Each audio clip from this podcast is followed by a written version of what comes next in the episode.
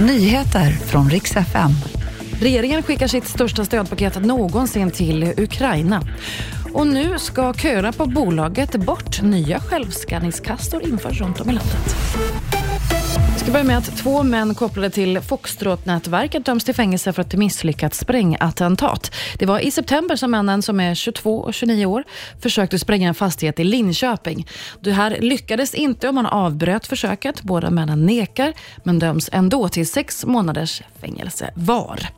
Regeringen planerar att skicka militär utrustning för 7,1 miljarder kronor till Ukraina. Det här är den största militära stödpaketet hittills, skriver DN. Och det förväntas regeringen presentera under dagen idag. Totalt har Sverige skickat 14 stödpaket till Ukraina under kriget. Självskanningskassor, flera affärer har plockat bort dem eftersom folk inte kunde låta bli att snatta och fuska. Några som går mot trenden, det är Systembolaget. I veckan drar de igång en stor satsning på självskanningskassor. Det ska såklart övervakas och göras stickprover, men 100 butiker skaffar de nya kassorna.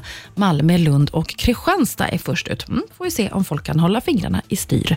Det var nyheterna. Jag heter Maria Granström.